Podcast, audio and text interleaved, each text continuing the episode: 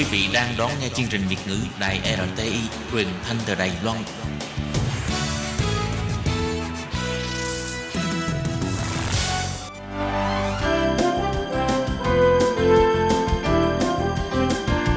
Xin mời quý vị và các bạn đến với chuyên mục Nhìn ra thế giới. Chuyên mục này gồm những nội dung liên quan đến quốc tế,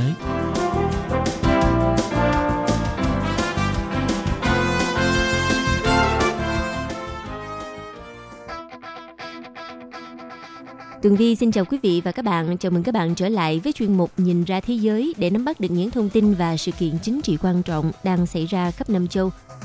Các bạn thân mến, nội dung của chuyên mục ngày hôm nay bao gồm những thông tin như sau. Pakistan đưa ra điều kiện từ bỏ vũ khí hạt nhân. Những thách thức đang chờ đón tân chủ tịch Ủy ban châu Âu.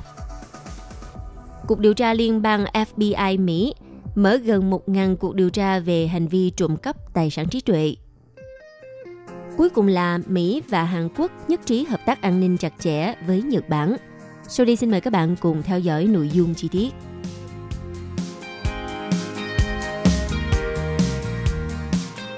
Sau khi kết thúc chuyến thăm Mỹ, Thủ tướng Imran Khan của Pakistan cho biết nước này sẵn sàng từ bỏ vũ khí hạt nhân nếu như Ấn Độ cũng cam kết thực hiện điều tương tự. Trong cuộc phỏng vấn với đài Fox News, khi được hỏi Pakistan sẽ phản ứng như thế nào – nếu như Ấn Độ từ bỏ vũ khí hạt nhân, thì Thủ tướng Pakistan trả lời, chiến tranh hạt nhân không phải là lựa chọn giữa Pakistan và Ấn Độ. Ý tưởng về chiến tranh hạt nhân thực sự là tự hủy diệt vì chúng tôi có biên giới dài khoảng 4.000 km với nhau.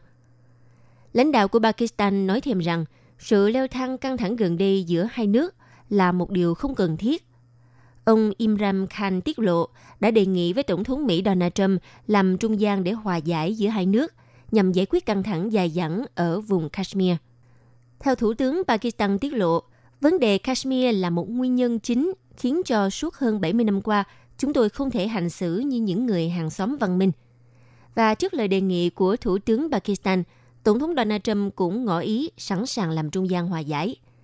Mặc dù rằng Ấn Độ khẳng định đàm phán chỉ có thể diễn ra song phương – nhưng à, Thủ tướng Pakistan vẫn thúc giục New Delhi ngồi vào bàn đàm phán có thêm sự tham gia của đại diện Mỹ. Đồng thời, Thủ tướng Pakistan nhấn mạnh, chúng ta đang nói về 1,3 tỷ người trên trái đất. Hãy tưởng tượng về lợi ích của hòa bình nếu vấn đề đó được giải quyết. Như vậy, theo giới quan sát thì Pakistan muốn kéo Mỹ vào cuộc để mà gia tăng áp lực đối với Ấn Độ. Còn à, Tổng thống Donald Trump thì à, nhân đây là một cơ hội để giúp Mỹ đề cao vai trò và ảnh hưởng ở khu vực Nam Á –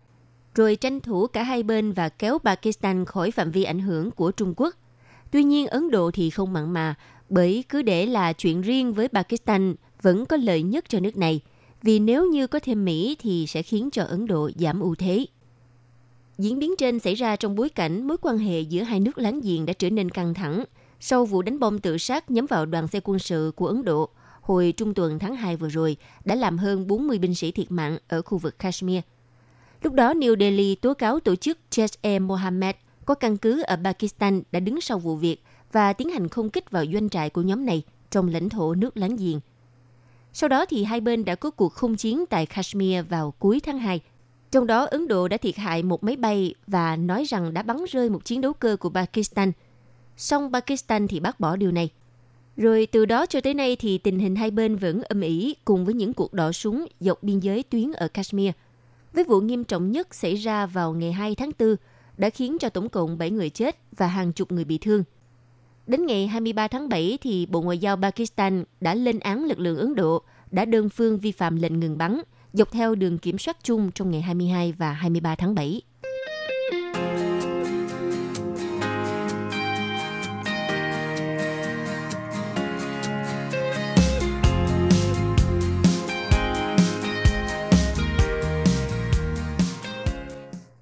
Cựu Bộ trưởng Quốc phòng Đức đã trở thành Chủ tịch Ủy ban châu Âu sau khi à, chiến thắng sau cuộc bỏ phiếu kín của các nghị sĩ trong Nghị viện châu Âu hôm ngày 16 tháng 7.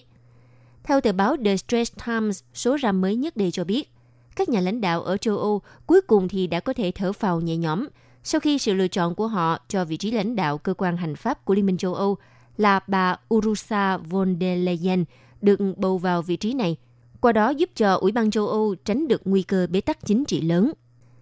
Tuy nhiên, mặc dù giờ đây thì à, bà Lê đã làm nên lịch sử, trở thành người phụ nữ đầu tiên tiếp quản vị trí quan trọng nhất của Ủy ban châu Âu.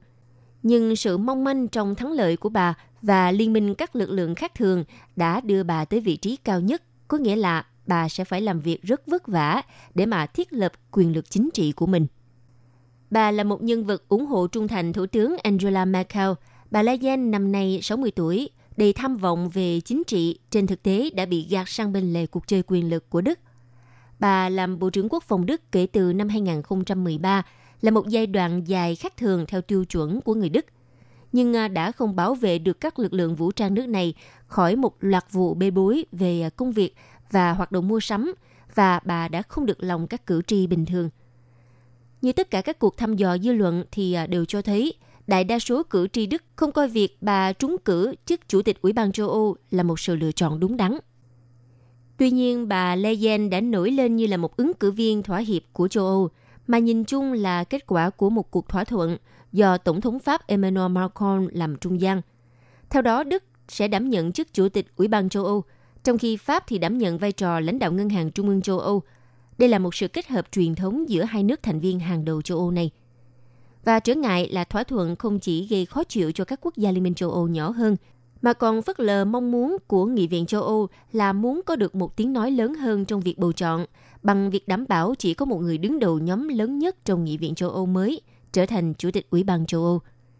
Kết quả là bà Le Pen đã phải đối mặt với phiên điều trần phê chuẩn đầy khó khăn tại Nghị viện châu Âu. Không hẳn vì à, bà là ai, mà chủ yếu là do cách thức mà theo đó bà được lựa chọn. Bà Le Pen đã phải đương đầu với sự phản đối từ các nghị sĩ châu Âu từ chính đất nước của bà là Đức. Những người đã lựa chọn chống lại bà chủ yếu là để ghi điểm với bà Merkel ở trong nước – và chắc chắn bà Le Pen đã xử lý tốt thách thức này. Bà đã dành hai tuần cuối cùng để mà tranh thủ mọi phe phái trong nghị viện ở Brussels, vì một phần là để gia tăng sự ủng hộ trong các đảng chính trị trung hữu của bà, và một phần để thu hút đảng xanh là nhóm chính trị phát triển nhanh nhất của châu Âu, kiểm soát tới khoảng 10% số ghế trong nghị viện châu Âu. Có thể nói chiến thuật của bà đã có hiệu quả và đây cũng là một thắng lợi mang tính cá nhân của bà Le Pen. Tuy nhiên, thắng lợi của bà là một trong những thắng lợi xích sao nhất trong lịch sử chính trị Liên minh châu Âu. Bà đã được xác nhận giành được 383 phiếu ủng hộ so với 327 phiếu chống và 22 phiếu trắng. Số phiếu của bà giành được chỉ vượt qua sát đa số yêu cầu trong nghị viện chính phiếu. Vì cuộc bỏ phiếu là bí mật nên không có cách nào biết được ai đã ủng hộ bà.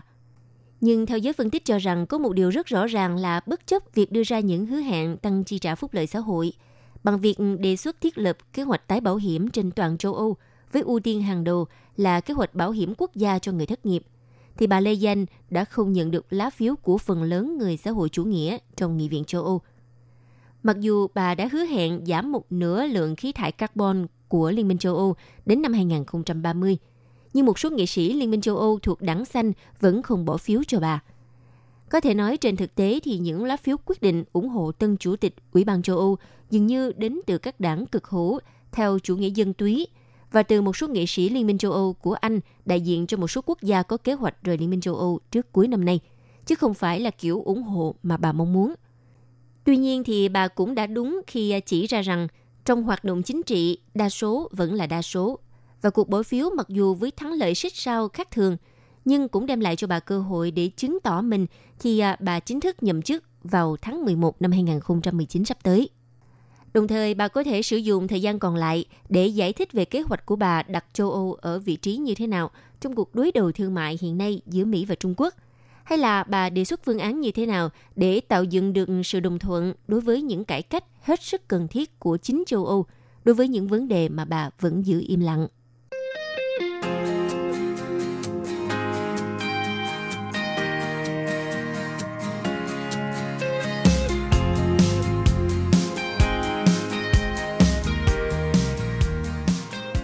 Vừa qua, Giám đốc FBI ngài Christopher Wray cho biết, cơ quan này đã mở gần tới 1.000 cuộc điều tra về hành vi trộm cắp tài sản trí tuệ và gần như tất cả đều có liên quan đến Trung Quốc.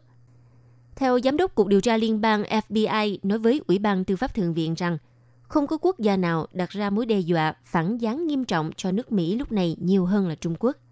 Chúng tôi có thể nói về hàng ngàn cuộc điều tra trên khắp đất nước liên quan đến hành vi trộm cắp tài sản trí tuệ của Mỹ.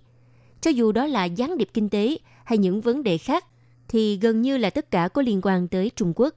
Ông Christopher Ray nói thêm, đó là một mối đe dọa sâu sắc, đa dạng, rộng lớn và gây phiền toái. Đây là ưu tiên hàng đầu cho tất cả chúng ta. Theo như hiện nay, các vụ bắt giữ những đối tượng liên quan đến các hoạt động gián điệp của Trung Quốc nhằm mà đánh cắp các bí mật của công ty Mỹ. Cho dù vì lý do công ty hay để có được bí mật quốc phòng đã tăng mạnh trong những năm gần đây. Theo Washington tuyên bố, vấn đề đã trở nên trầm trọng hơn bởi chương trình Nghìn nhân tài của Bắc Kinh, nơi đã trao giải thưởng tài chính cho các chuyên gia Trung Quốc ở nước ngoài, những người đã mang công nghệ tiên tiến trở lại về đất nước. Và mối lo ngại này đã dẫn đến việc thắt chặt thị thực đối với các nhà nghiên cứu Trung Quốc đang tìm cách đến Mỹ. Vào tháng 6 năm 2019, Bộ Năng lượng Mỹ đã chuyển sang việc ngăn chặn các nhà khoa học Trung Quốc tham gia chương trình nghìn nhân tài để bảo vệ sức cạnh tranh và an ninh quốc gia Mỹ.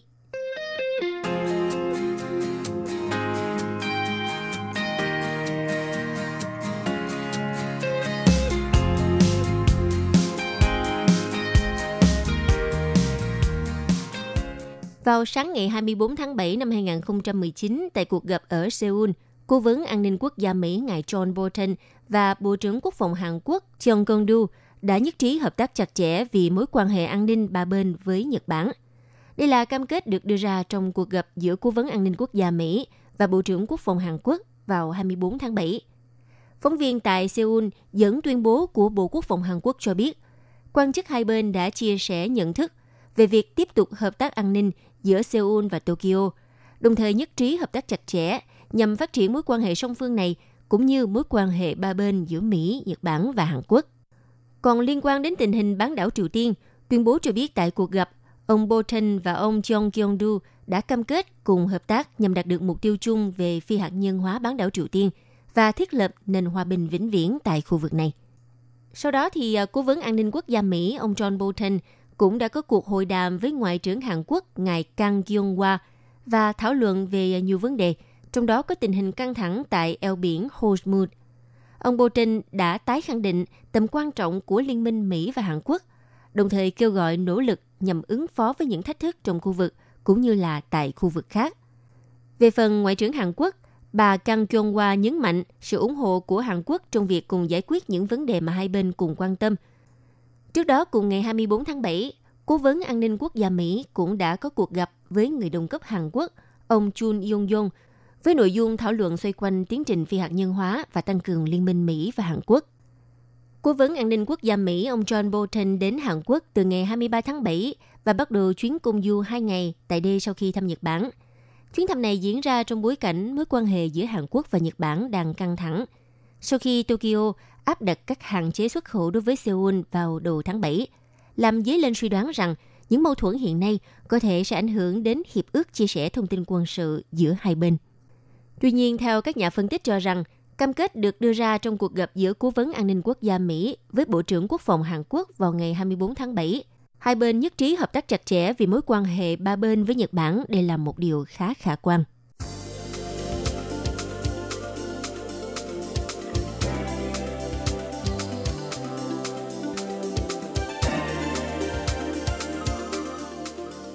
Quý vị và các bạn thân mến, vừa rồi là chuyên mục Nhìn ra thế giới do tường vi biên tập và thực hiện. Xin cảm ơn sự chú ý lắng nghe của các bạn. Hẹn gặp lại trong chuyên mục tuần sau cũng vào giờ này. Bye bye!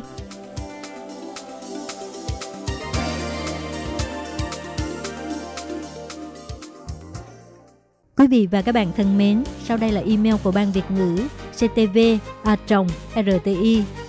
org